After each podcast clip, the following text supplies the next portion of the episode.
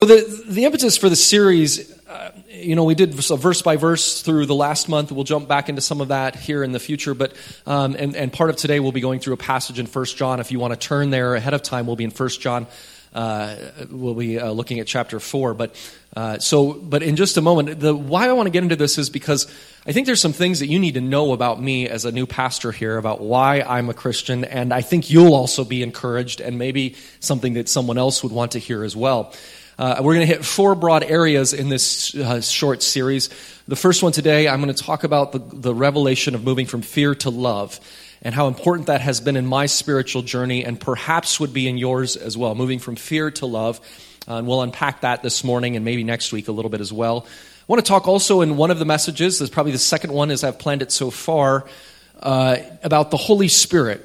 Uh, the, the empowering presence of God and how vital that has been in my Christian journey uh, and, and some of the abuses I experienced in that, but also why I never threw the baby out with the bathwater. And I want to encourage you as well to not throw the baby out with the bathwater.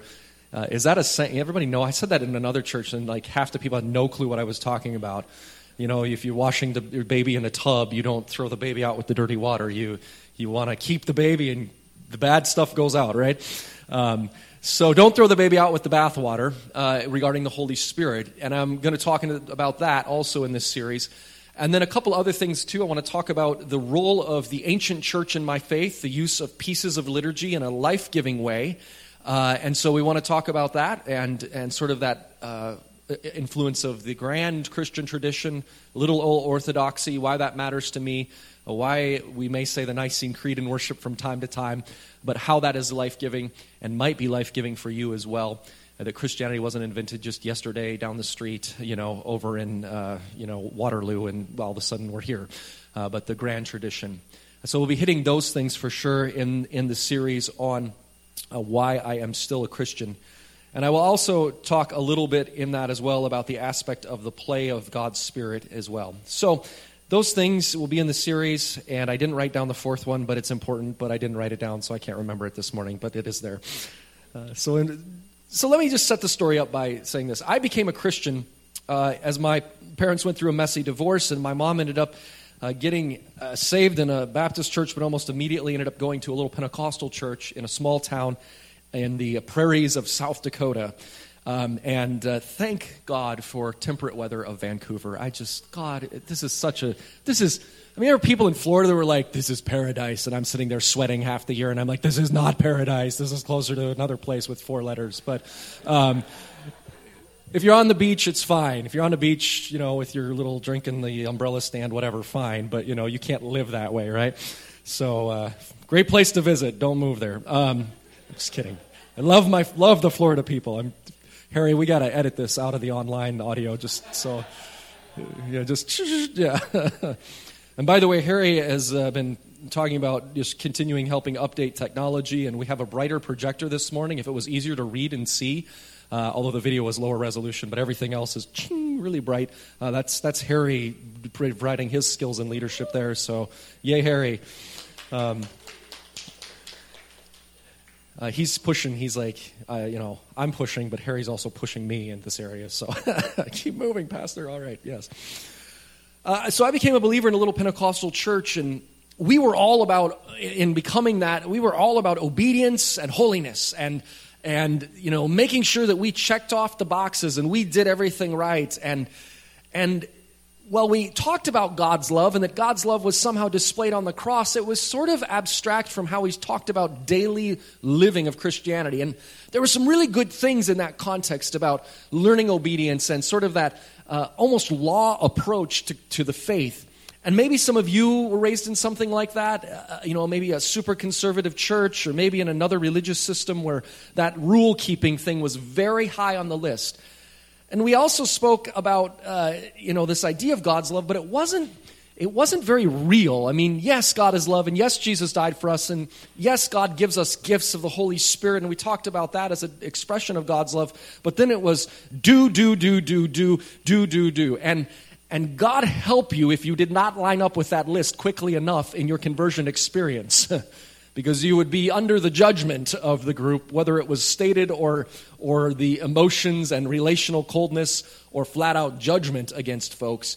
And so there was a sense that God was also a heavy duty taskmaster, that, you know, yes, he loves you. Yes, he died for you. Now, uh, here's the Bible and slap you upside the head, get in line, right?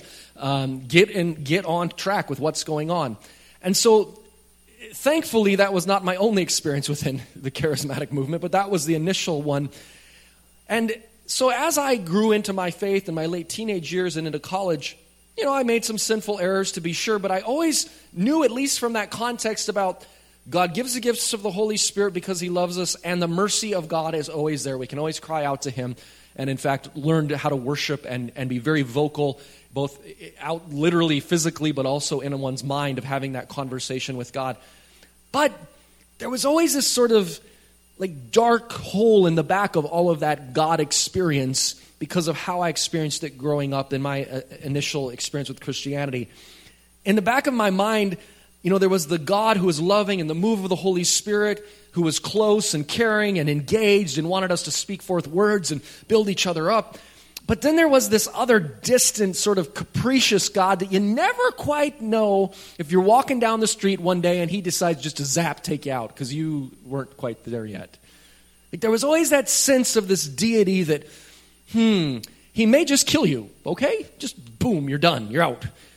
Uh, and so this picture of who God was, well, he's loving, he's close, he's, he's intimate, da, da, da. and then on the other side, he's, he's sort of capricious and we don't really know.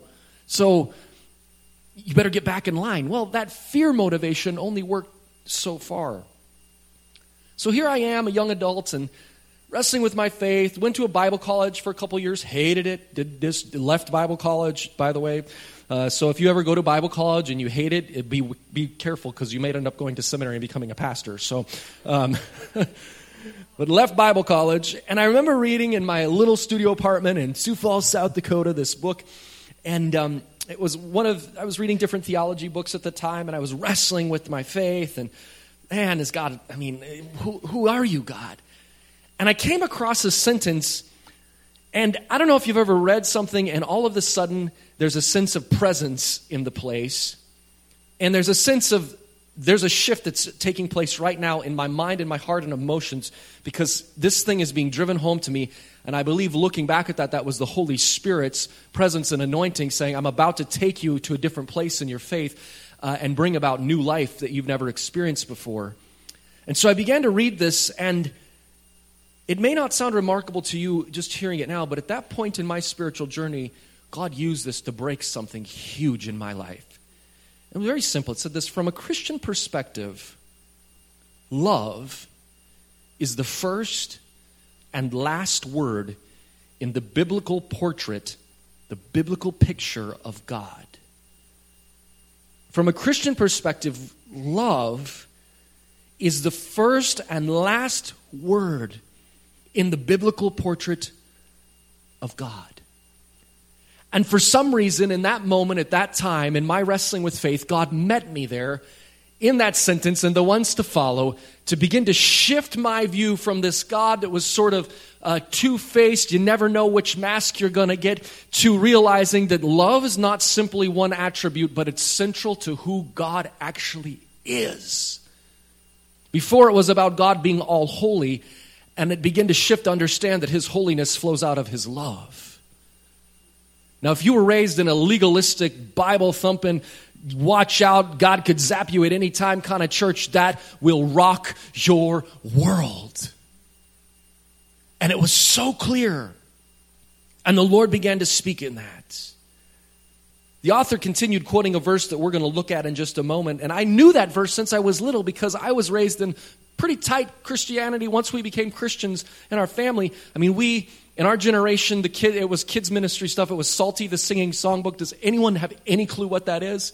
Psalty the singing songbook. Okay, a few. all right, all right. Some of my people are here. All right. Yeah, Psalty as in the Psalter, as in Psalms, P.S. Uh, yeah, Psalty the singing songbook. And there was a song in there, Beloved, let us love one another, for love is of God. So I'm not on worship team. And everyone who loves is born of God. And know, if you know the song, come on, sing it with me. He that loveth not doesn't know God. Da, da, da. I'm messing it up. Beloved, let us love one another. And then it ended with the verse, 1 John 4 7. And it, you know, it was good evangelical stuff when it had the actual verse in the song. So you had to memorize, right? And those of you that were not raised in fundamentalist conservative church culture, the Lord bless you. You have things that you have to catch up on, but there's other things that you never have to get delivered from. So God bless you. oh, I knew this song, and it was a cute ditty, but it never really made, like, was never really driven home until that time. It says, Whoever does not love does not know God because God is love. The statement, God is love, is as close to the Bible comes to giving a def- definition of the divine reality, one person put it. And this particular author said, it, oh, although it only appears in 1 John, the assertion God is love succinctly summarizes a pervasive biblical theme. The psalmist describes God as abounding in steadfast love, Psalm 103. In fact, in your home group this week, that's part of your homework is to go through Psalm 103. That's one of the questions that you'll be working through.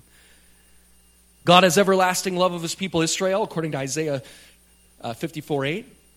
Many passages in the Bible says his love or his kindness or his loving kindness, because his said his covenant faithful love, the Hebrew word, goes on forever.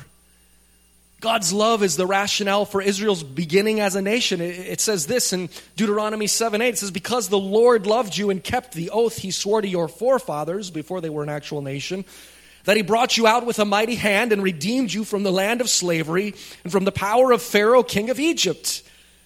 And so God's love is drawing us out of our captivity even when we don't realize that we're captive. If you're not a believer yet, it's God's love that's wooing you. You got into this place and, well, I just going here because I like the girl or I like the guy, or I'm just going here because it was down the street and I wandered in the door. And, you know, God's drawing you, He's wooing you. His Spirit's at work on you. He wants a deeper personal relationship with you. That's why He brought you here today. You might be here because of that. God's love can, comes to its fullest expression in the life and death of Jesus. Romans 5 8 in Scripture tells us this God demonstrates his own love for us, and that while we were still sinners, Christ died for us. John 3:16 is a famous verse.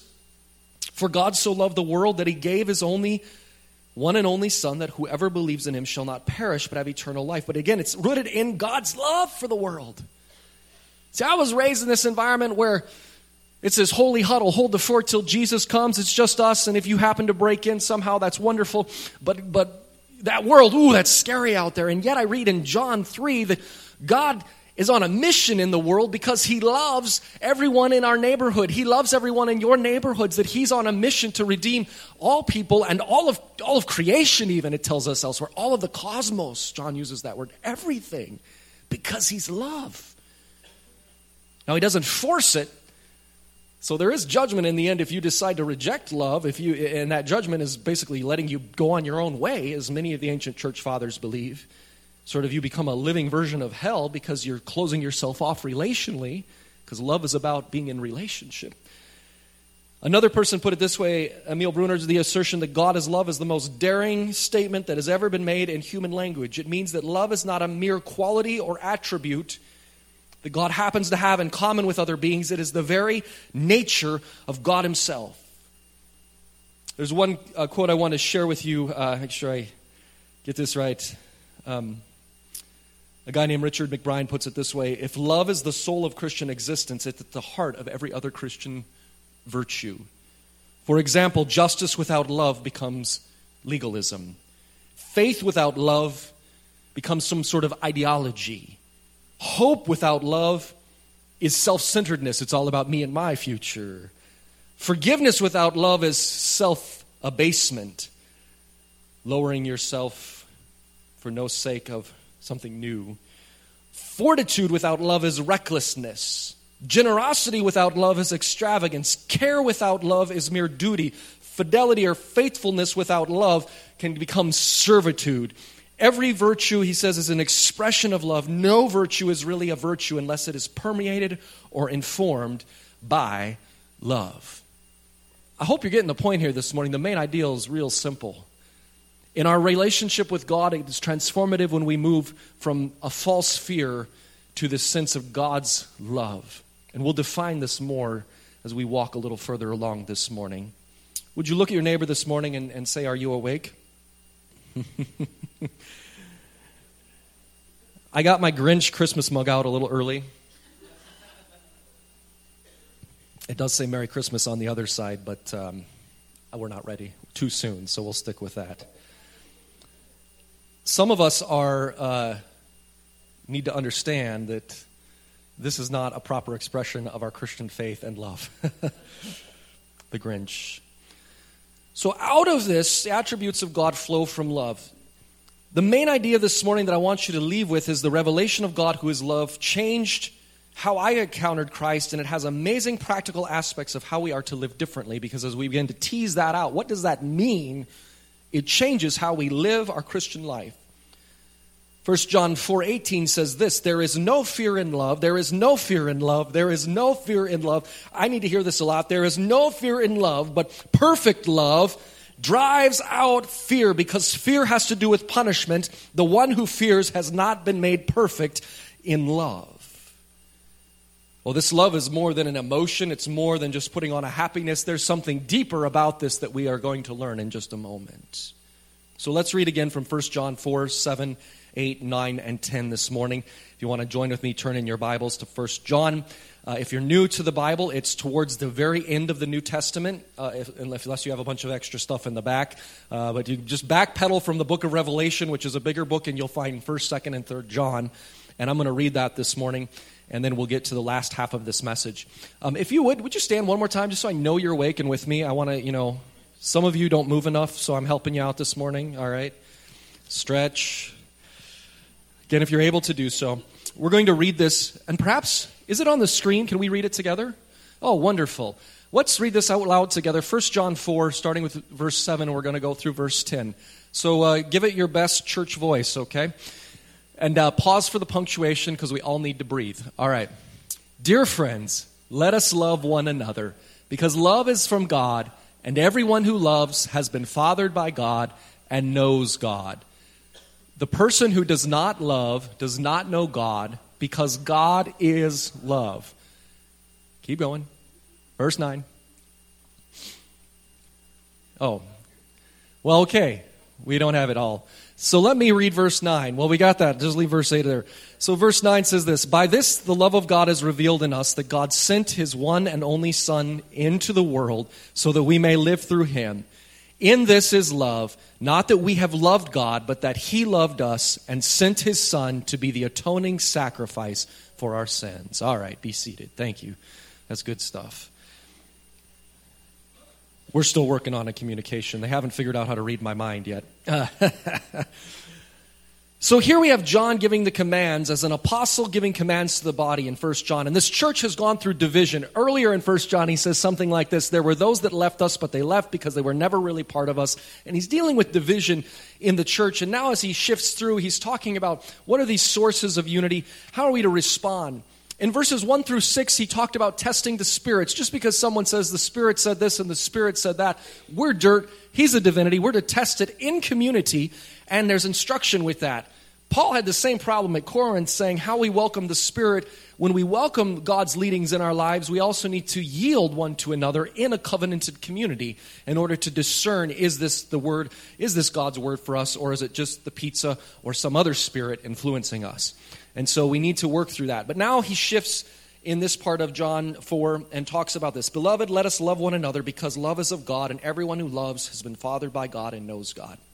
And so the audience of the churches, the beloved, the gathered community, the audience of the churches, he says, let us love. This foundational aspect of love in John's thinking about God and the church is revealed here. There's some rhetorical flourish that we could get into of what's going on uh, in the language as well that doesn't translate in English well, but basically this idea of we are to love one another. Um, in verse 1 through 6, we talked about distinguishing of spirits. And here, there's this idea of knowing that when we're not operating in love, we operate in a different spirit. And we open ourselves up to being used by the enemy. And we can give lip service to the King of Kings, but if it's not rooted and grounded in love as revealed in Jesus, as he's about to say, we can go in completely wrong directions. For example, in Luke 9:54, before John gets the full revelation of who Jesus is, he's part of one of the disciples that wanted to call down fire on the Samaritans because they didn't receive Jesus mirroring what Elijah did. And then he's not at that point fully getting this idea of what God's love is about. He was ready to burn them up. Send the fire, Lord, just like Elijah. You know, and not in a sense of filling them with the consuming love of God in their hearts of the Holy Spirit. No, like burning them up, uh, toasty critters, that kind of thing. And Jesus rebukes them. Basically, you don't know what spirit you're of. You know, sometimes in church, we do not let ourselves be rooted and grounded in the love of Christ, and then we move into fighting and resentment and vindictiveness and and the wrong kind of questioning and this sense of uh, like paul says in romans 1.29 envy, murder, envy murder strife deceit malice galatians 5.20 he says don't be ruled by hatred discord jealousy fits of rage selfish ambition dissensions factions in 2 Corinthians 12.20 the list comes up again. What does it look like when we're not operating in love? quarreling, jealousy, outbursts of anger, faction, slander, gossip, arrogance, disorder. So we have a choice, apparently, as believers, whether we're operating out of this core of God's love flowing through us, or we leak out that and we need to be refreshed. But if we don't do that, we end up operating out of sort of the default mode of our carnal side of our nature. Alexander Solzhenitsyn talks about this idea of the war in the middle of every human heart. There's a dividing line. It's not just out there, it's, it's right here. And when a church like Pilgrim begins to get serious about and joyful about renewal and reaching out and expanding the kingdom, there will be spiritual warfare in every one of our hearts. Will we be in line with God who has revealed his love in Jesus Christ and his self sacrificial love, ascribing worth to everyone? of inestimable value that Jesus died for all? Or do we begin to operate out of another base? My preferences, my critiques, a spirit of continual judgment and dissension. Scripture speaks clearly that those are not works of God, those are works of the flesh, and at worst, they are empowered by the spirit of the evil one. And so, this revelation of love has really practical implications. How are you acting? You say, well, Shell, you're American, we're Canadians, we don't do that. Okay, ice, ice, baby is still a form of hatred. Distancing, cooling, cutting out, slight remarks on the side. I was also in the raised, or not raised, but been in Mennonite church for many years. Mennonites, experts. We are experts at the passive aggressive. Triangulation if I have something against Foo, I'm not going to say it to Foo. I'm going to say it to Tracy and hope that Tracy gets it back to Foo, or at least three other people that will eventually get it back to Foo. Triangulation. Instead of Matthew 18, if you have something against your brother, your brother it says, if your brother has something against you, you be proactive. If they're not, and you go to them if you know that there's something not right. Woo! That's what love does. Love enters the tunnel of chaos. It doesn't distance it. And, and we're talking about in relatively space, safe places relationally. I mean, if there's an abuse or really power dynamic, there's other, th- you want to have uh, maybe another person involved or have a different process for doing that. But in general, the operation there. So let us love one another. Love us for God. Everyone who loves has been fathered by God and knows God. If you're not loving, then you need to ask a fundamental question of have you received Jesus Christ? Is Jesus your Lord and Savior? And have you sworn allegiance to Him? And allegiance means that you have acts of obedience that follow through related first and foremost to his love and how you treat your other human beings around you. If that's not the case, you may ask, Have I actually received this Jesus? Where am I at with Jesus? So, John had already told them earlier in chapter 4 that they were acting like the devil, at least some of them. Now he's telling them how they're supposed to respond. Oh, there's so much more in that I want to unpack, but let's move forward. Galatians 5:14 Paul says this for the whole law can be summed up in a single commandment namely you must love your neighbor as yourself. Would you say this with me? You must love your neighbor as yourself. One more time. You must love your However, if you continually bite and devour one another, beware that you're not consumed by one another. Wow, there's an image. That a body of local believers that is not rooted and grounded in love becomes cannibalistic and consuming itself having studied somewhat church renewal and church, being a church planter and realize I've seen this where people can start consuming. The body starts devouring itself instead of turning outward in love. If the more inward a church is, the more it starts destroying itself. It thinks it's doing better ministry, but in fact it is not. Now, all the gifts absolutely need to be in operation, but if we're not also outward, we begin to start this spiral of destruction in our hearts and minds, and then in our attitude, in our actual actions that come out of that. So let's look at verse 8, and then we will, uh, we're at the, towards the end here, but verse 8 says this Person who does not love does not know God because God is love. Sit with that for a moment. But I was told God is holiness. Oh, yes, God is, in some sense, He is holiness. He is separate. He is other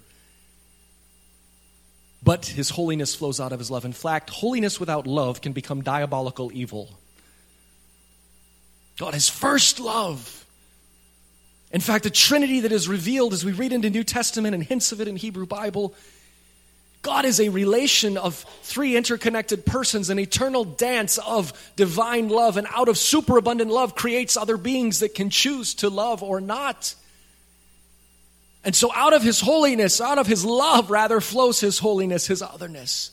But if you have all of the law without the centrality of the importance of relationship, you miss the whole point of all of the creation project, all of it. Holiness is about creating a place where love can thrive and grow as humans. We need those, those guides, those, those things to direct us and to reorient us. We need those things to remind us, especially as we're new in the faith and as we mature, we're growing in our capacity to love better and to know that I don't do things that break covenant, that destroy others' covenants. Those are sin, those are missing the mark. So, holiness flows out of love and, in fact, is in the service of love. We'll talk more about that in a moment, but I don't want to be here all morning. Neither do you. Amen? All right. So, this affirmation here, he says, if you don't love, you do not know God.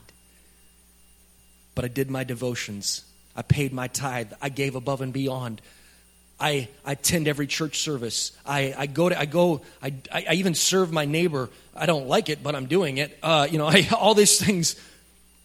Said, but if you don't love, you don't know God. Paul says it in 1 Corinthians 13 in teaching on the spiritual gifts.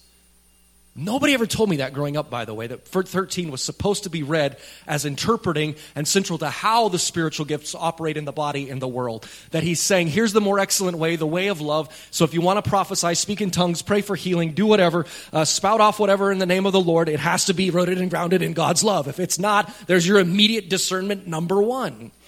I got a word from the Lord for you, sister, let me tell you, and you're about to rip somebody a new one in the name of the Lord. Paul says, no, no, that, that, hold the phone. Wait, boy.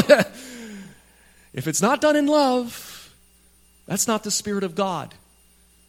Now, God may have inspired part of that word, but now the character piece has to match up with the charismatic piece in order to bring it into proper context where it is now spoken, telling the truth in love.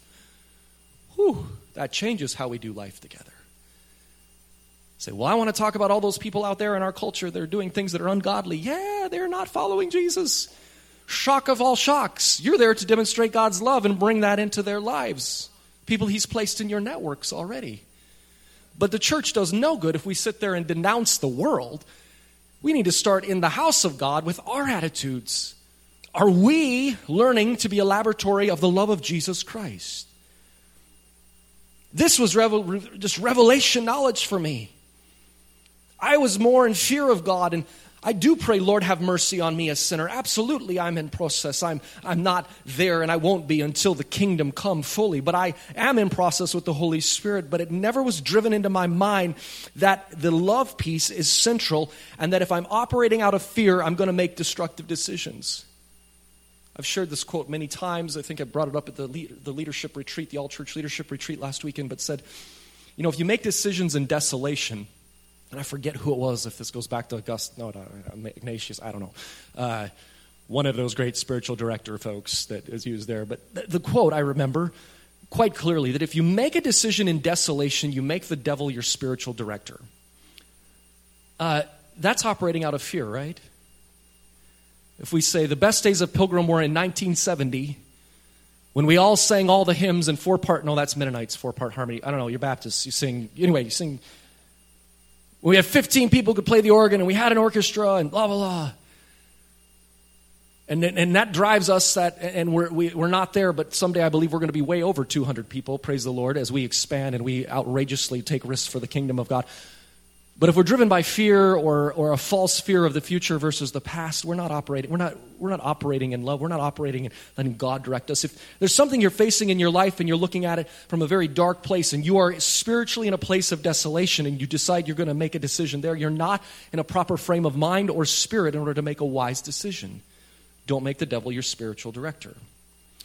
And all God's people said, Amen. C.H. Dodd said this that it's a characteristic divine activity is that of loving. Then God must be personal. For he cannot be loved by an abstraction or by anything less than a person. But to say God is love implies that all his activity is loving activity. If he creates, he creates in love. If he rules, he rules in love. If he judges, he judges in love. All that he does is an expression of his nature, which is to love. Yarbrough, a biblical scholar, said this To John, it is self evident that this aspect of God's nature makes a sham of any claim to know God on the part of a so called believer who is deficient in love. He said, No trait is more inherent to God, as depicted in 1 John, than the active will to love. Church, how are you doing? What is the Holy Spirit sparking into your mind about your words, your deeds, your actions here in the covenant community of Pilgrim? Or if you're considering coming to Pilgrim and you're checking this out, can you love outrageously? Because that releases the power of the Holy Spirit who wants to make dead things come alive, hated things become loved things. Beings, people that have turned inward, turn outward, and their hearts softened again. I'm going to just jump ahead. I did a whole piece on agreeing and disagreeing and love, some good stuff from our Anabaptist friends, but I want to just jump ahead to verse 9 in the outline, 9 and 10, so we can wrap up this morning. Verse 9 and 10 says this By this we, the love of God is revealed in us, that God sent his one and only Son into the world so that we may live through him. And then in verse 10 says this again In this is love, not that we have loved God, but that he loved us and sent his Son to be the atoning sacrifice for our sins. For those of you that are concerned about love just being an emotion or a bad pop song, Christians begin to drill it home here. What is our defining model and characteristic that we have for love? Where do we go to know what does this look like with feet on it?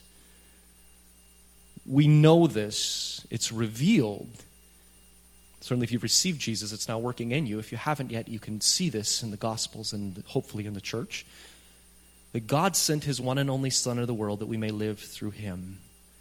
So the definition of love proceeds from God and works its way down to us. He says some other things here in terms of correcting some heresy or going off the rails. He said his one and only Son. He's making the point again in this, weaving in some deeper theology about uh, behind um, the nature of God, rather, beyond you know the idea of love. But then he says love is uniquely revealed in jesus christ the only born that in jesus our model is unique and one time and only through him. He makes this outrageous scandalous particular claim about jesus unlike the Mormon claim that there is, Jesus was one of many uh, sons of God, or the Baha'i claim that he was one of. He says, no, no, there's one and only. So he's speaking to, to the, the Jewish population. He's speaking to the Gentiles coming in from other religions. He's speaking forward and backward in time about Jesus as the scandalous, exclusive revelation of God, the one only unique, unique, unique, unique uh, uh, type of God, fully human and fully divine. And so he says this uniqueness of Jesus is important as I'm talking about love, dear church. He said, God sent him to bring us to life first, to be atonement for our sins, our brokenness. God deals with the issue of unholiness in Jesus Christ, and we receive him a more reformed theology would say that in him, his righteousness becomes ours. God sees Jesus when he looks at us. A more um, Wesleyan Orthodox, Eastern Orthodox theology would say that we not only are we're receiving that sort of as a gift, but he's actually working within us, transforming us, transfiguring us, theosis, to become uh, more like Jesus in that sense.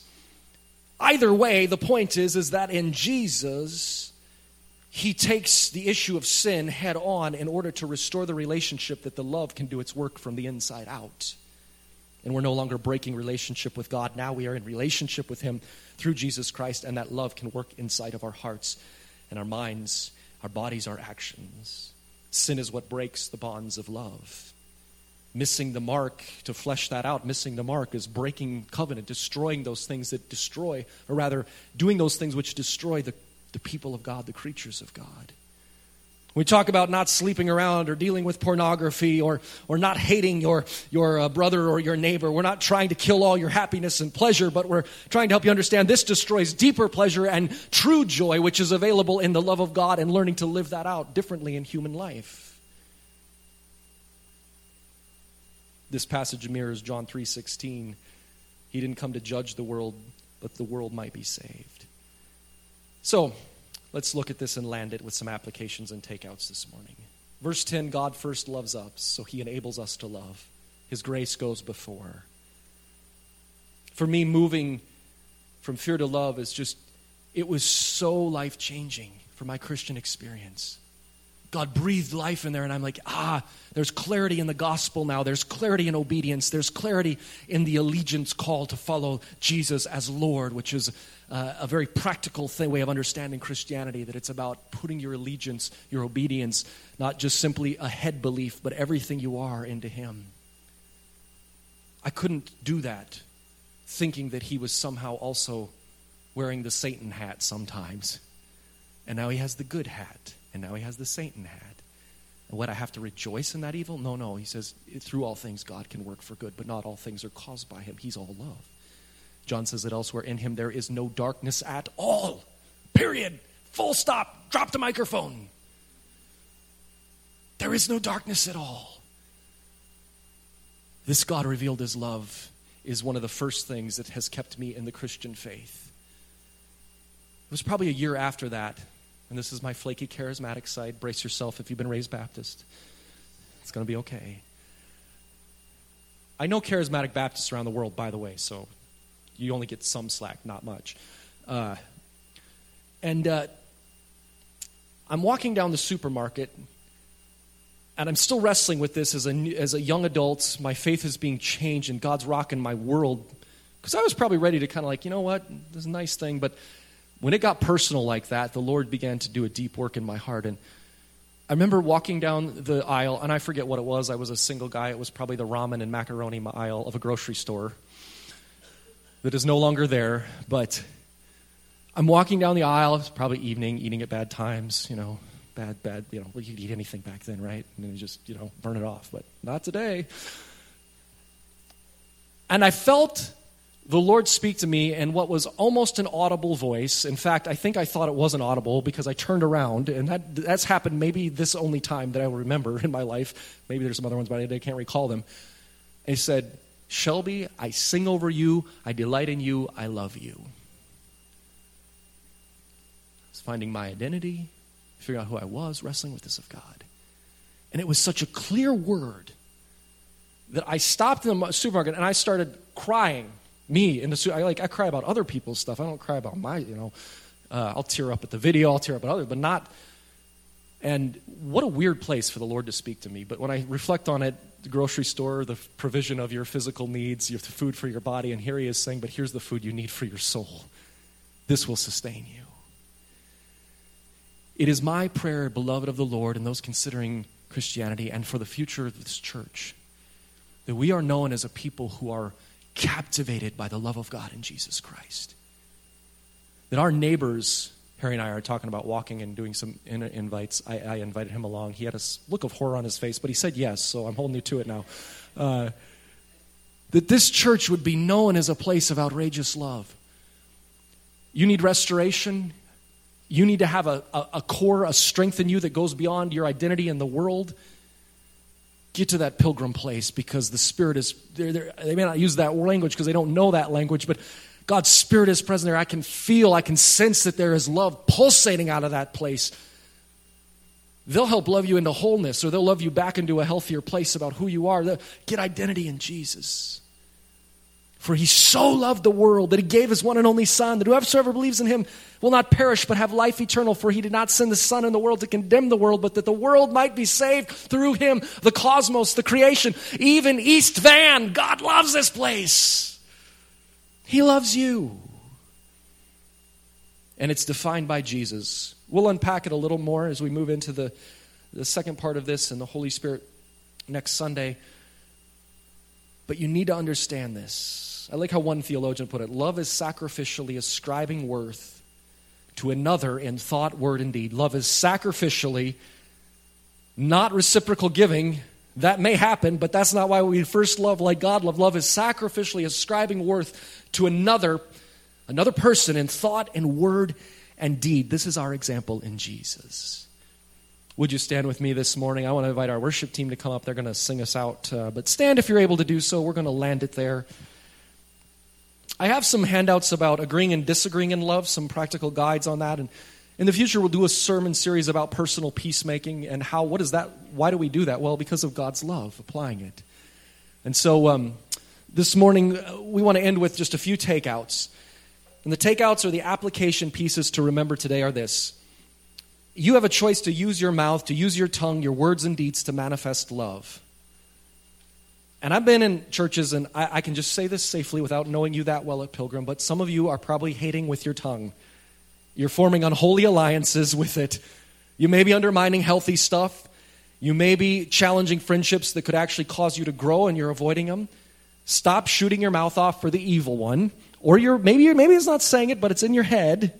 Jesus talks about that murderous attitude starts up here and in our hearts. There's life and death in the power of the tongue. Are you using your tongue to manifest love and care? By the way, I preach that to myself a lot too, because I have some of that in me, right? It's easy to sit on the judgment seat, but I find that when I'm judging someone, I can't love them at the same time. Now, there's in community, there's a time to speak truth about behaviors that may be destructive. But at the end of the day, if my sense of worth is that, well, look how good I am, and oh man, Bob, look at him. Oh, you know, Wing, look at him. Oh my, you know, then I'm getting my identity in the wrong place and I'm not loving. The second uh, takeout this morning is a commitment to the beloved community. The local church is a lab of love where God's love is uniquely manifest.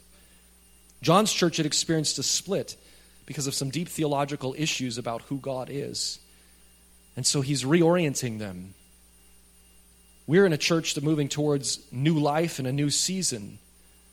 But there's a commitment here that God is present. I come here, sometimes it's hard for me pushing through the cloud. Now, obviously, I work here, so I make sure I push through the cloud. But it's a voluntary association. But it should go deeper, it should become beloved community. That I want to be here because God's Spirit is present and because I love the brothers and sisters. And I don't know, it may be someone's first time ever in a church in our neighborhood, and I want to be there to be available for them. That's love.